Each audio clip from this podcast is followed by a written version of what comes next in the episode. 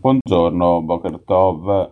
I quotidiani aprono ancora oggi quasi tutti sull'emergenza afghana, in particolare su ultimatum talebano agli USA. La smobilitazione dovrà avvenire entro il 31 agosto. Un approccio intimidatorio e eloquente sulla posizione di, forma, di forza scusate, assunta dal gruppo terroristico subentrato al governo del paese. Kabul, operazione salvataggio, titola il Corriere, Repubblica apre con l'ultimatum dei talebani, la stampa con ultimatum taleban, sette giorni per la fuga tema di drammatica attualità che, in tutte le sue sfumature, sarà al centro del G7 convocato per questo pomeriggio tra le proposte che saranno presentate dal Premier Draghi, un coinvolgimento diretto di Cina, Russia, Turchia, India e Arabia Saudita nella gestione del futuro di Kabul.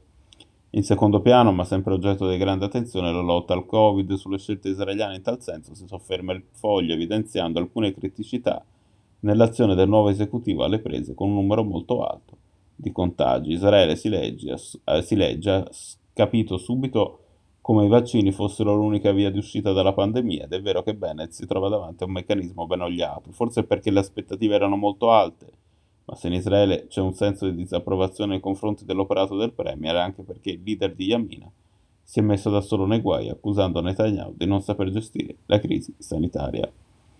Diversi giornali raccontano l'emozione di Martin Adler, 97enne veterano dell'esercito USA, che nelle scorse ore ha potuto riabbracciare i fratelli Naldi, da lui salvati e fotografati.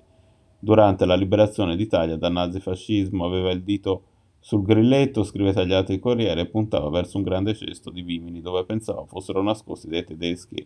La madre gli si parò davanti gridando Bambini, bambini, e il soldato americano le credette.